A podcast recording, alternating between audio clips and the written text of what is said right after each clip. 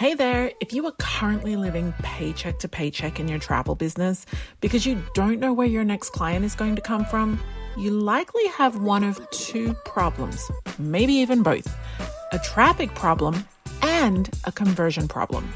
You see, a traffic problem refers to the amount of people coming to your website to learn more about working with you which means that the conversion problem is when your website isn't turning your website visitors into email subscribers, appointments, or paying clients.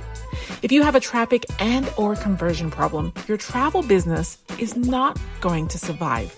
And that's not okay. And guess who is very much to blame? Your website. You see, a high converting website in the travel industry should be turning website visitors into paying clients with ease. If your website is not doing that, it is failing you. But there is a solution. Introducing Website in a Weekend, a transformative two day virtual workshop tailor made for travel professionals just like you. Arrive with nothing, leave with a breathtaking, high converting website. Yep, just in a weekend. You'll equip yourself with a crystal clear core message, a stunning visual brand, content crafted with high converting frameworks, and so much more. Early bird alert! Sign up by September 20th and get your website copy written for you by my team. Plus, I will personally pick, pay for, and place premium images on your website. Dates? Mark your calendar October 27th and 28th. Y'all, October 28th is my wedding anniversary. Show up. I'll be there for you. It'll literally change your business. Still unsure? Just ask Lisa. She transformed her website from meh into magnificent. And she says it was worth every penny. My site now speaks to those that I want to work with. I highly recommend it. Or ask Patty, who says, all thanks to you and your team, Sandra, I get so many compliments and new clients. I'm actually having a hard time keeping up with all the new bookings. So why wait? Elevate your online presence, attract ideal clients, and say goodbye to your website woes. Ready to soar? Join Website in a Weekend and let's make magic together. Head over to travelmarketingandmedia.com slash website to learn more and book your spot. That's travelmarketingandmedia.com slash website. I'll see you there.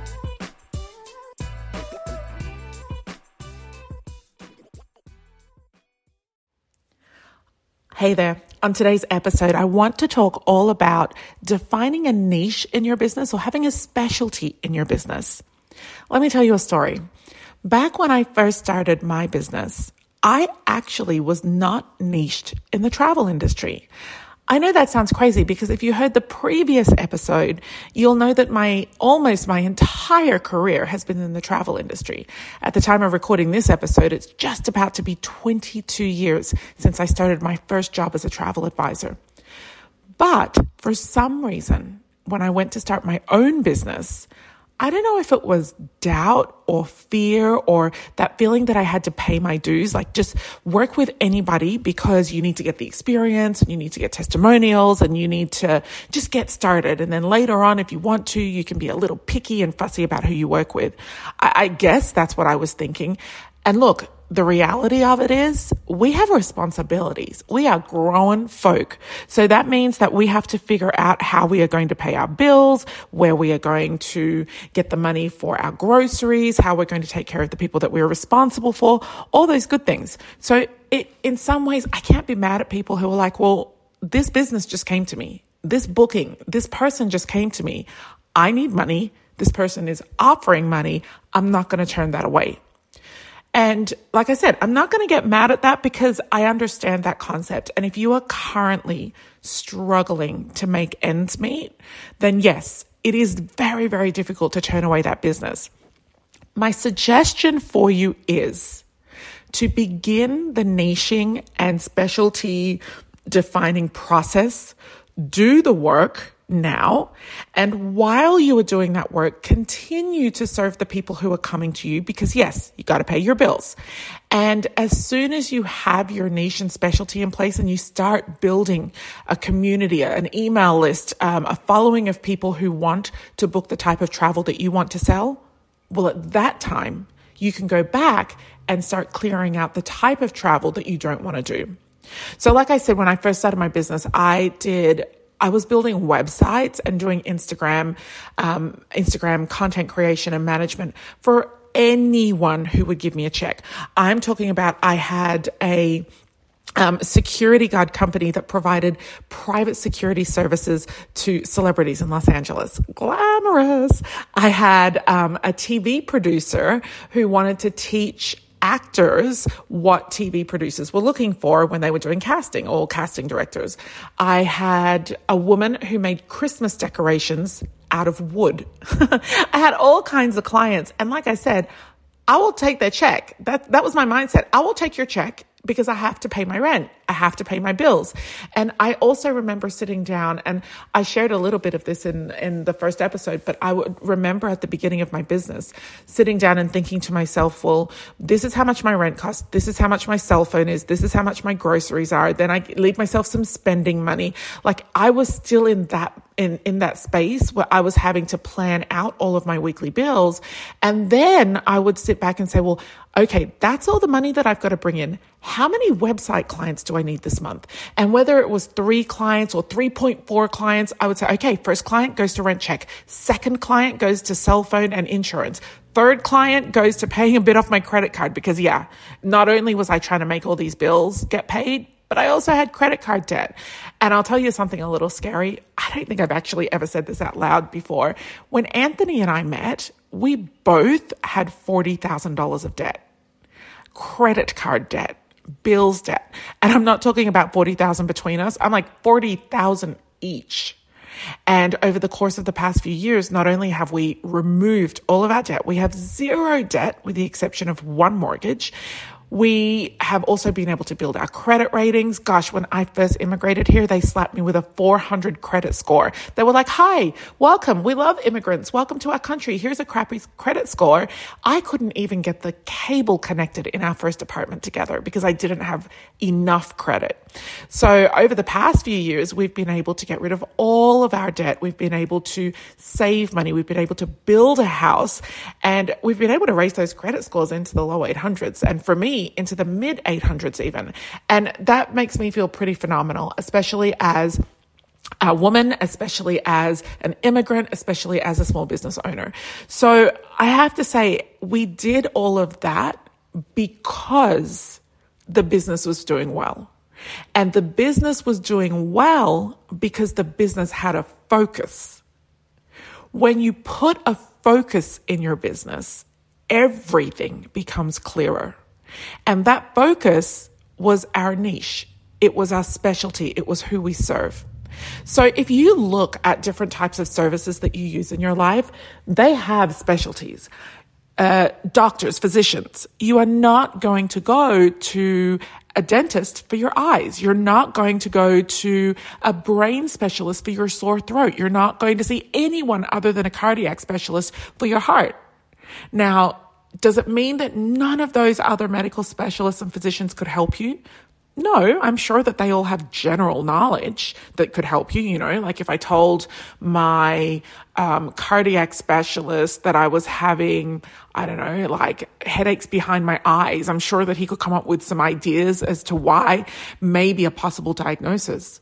Um, have a look also in this process of building out our family home, the number of people that worked on this house, I have to say it was probably about maybe 60 to 80 people worked on this house, individuals. Now, of course, I didn't coordinate them. The builders did. But every time we came here, we would, I would comment to Anthony and say, here's another new face. Here's another new face. Look, it started with the people who came in to prepare the, prepare the ground.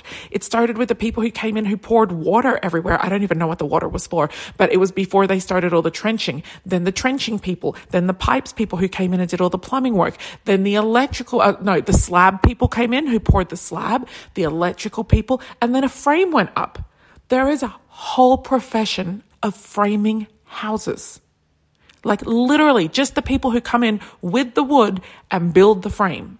And then after that, like I don't even need to go on and on and on, but you get what I'm saying, right? There was a lot of people that came in. But if any of these people, if any of those doctors told you, well, I can do it all. I'm trained. I can do it all. I'd be really concerned if the same guy who wanted to pour the concrete slab for our house also said that he can do plumbing, he can also build the frame, he can also do the drywall, he can also run all of the electrical. You have to ask yourself, how good are you really at all of these things? How focused are you really at all of these things? How educated are you at all of these things? And how experienced are you at all of these things? I truly know from my own experience that when you choose to define a niche, a specialty, a type of travel, that you're going to focus on, you do everybody service. It is a win, win, win situation. You win. Your clients win. The suppliers win. Everybody wins. When your net is too big, it's really difficult for people to look at you as an expert. When someone says, Yep, I can do everything, maybe originally our brains have a reaction of, Oh, that's great, that's going to save me time. But then when you start to think about it, you think, Well, how are you the jack of all trades and the master of none? Also, something else that happens when we say that we can do all the things, that we can book anything and everything to anywhere all the time, it smells like desperation. Desperation has a scent. You know, dogs and babies can fear, can smell fear. They can, they can, they can feel your fear. When we fought, when we first brought Houston home from the hospital, Anthony was really scared to hold him and to bathe him. Houston was really small. He was uh, under seven pounds and he came uh, almost a month early. Look, I think he could have been three months overdue and come at 15 pounds and Anthony still would have been scared. I don't know if any of you know people like that. He was just frightened to hold the baby, despite the baby classes that we did and despite all the dolls that he changed diapers on. But he had this fear about him. And I said, Anthony, I think the baby knows that you're afraid. And he's like, well, that's okay. and, and, and, and I, I think if you, um, another example I wanted to share with you, I don't know what kind of shopper you are. When I go into the mall and I walk into a store, I get super irritated super quickly when the sales assistant comes out and says, "Oh my gosh, you look amazing in that. How are you today?" And then and then they start asking me questions. "What have you been up to today? Do you have any plans for the weekend?" That to me is so irritating, and I have to be really careful because I don't have a poker face. My poker face reads, "WT, are you talking to me?" Why are you asking me these personal? Who are you? Why are you screeching in the high pitched voice? Why are you so perky and excited? And look, the older, more mature version of me looks at that now and says, don't be so judgmental. They might just be a people person and be really happy to see you and they know that that's their job. But originally I used to think to myself, oh my gosh, are you so desperate for the sale? Are you so desperate to close the sale? So I really want you to think about that, that if you are not yet niched, there is a possibility to your audience that you are desperate for any booking. Okay. Next comes a lack of clarity. When you don't define what your specialty is to yourself, to your team, or to, and okay, I know you don't have your team yet. That's okay, but you will. To yourself, to your team, and to your audience, there's going to be confusion one of my favorite business mentors is Donald Miller, and he has always said a couple of things, probably two or three things specifically that resonate with me. And today I'll drop one of those. And he says, you know, you need to make sure that you that you provide a way for people to consume your content understand what you are, whether they're just reading a post or looking at a poster on a wall or watching an ad on Instagram or having a conversation with you, just maybe even reading your email. You have to provide a way for the person who is consuming your content to do it in the least possible calories. They don't want, we only have a certain amount of energy every day, and people don't want to waste their energy trying to figure something out. You know that feeling when you're reading something and you read it over and over, and then you go back to the beginning, and then you go back to the beginning, and then you think to yourself, oh my God, I can't do this. I, I, I keep reading the same line over and over, and it's not sinking in removing the external circumstances that you might be tired or have a headache or it's the lighting's not right or it's too distracting an environment if you remove those and that problem still exists that means the creator of the content has not done you a service. That means that they have caused you to burn calories and use brain power to understand something that should be basic. So I love how Donald Miller explained all of that. And he also says, and this sums up what I just said, when there is confusion, there is no clarity because confusion and clarity, they don't exist together. I like to say it's like oil and vinegar. You know, when you sit down at a restaurant in Italy and you're so excited because the bread comes out and the oil and the vinegar on the table, you pour them onto your plate. I don't know why, but many of us, for some reason, will pick up the bread and try to mix them together. They don't mix. Just put a little oil on your bread, put a little vinegar on your bread, you're done. You can't mix them together. They don't coexist. Mexican fighting fish Google that. Mexican fighting fish, these tiny little fish, they're so pretty, but they're kind of vicious and angry. When you put two in a tank, they fight and one ends up killing the other. Poppies, the flower.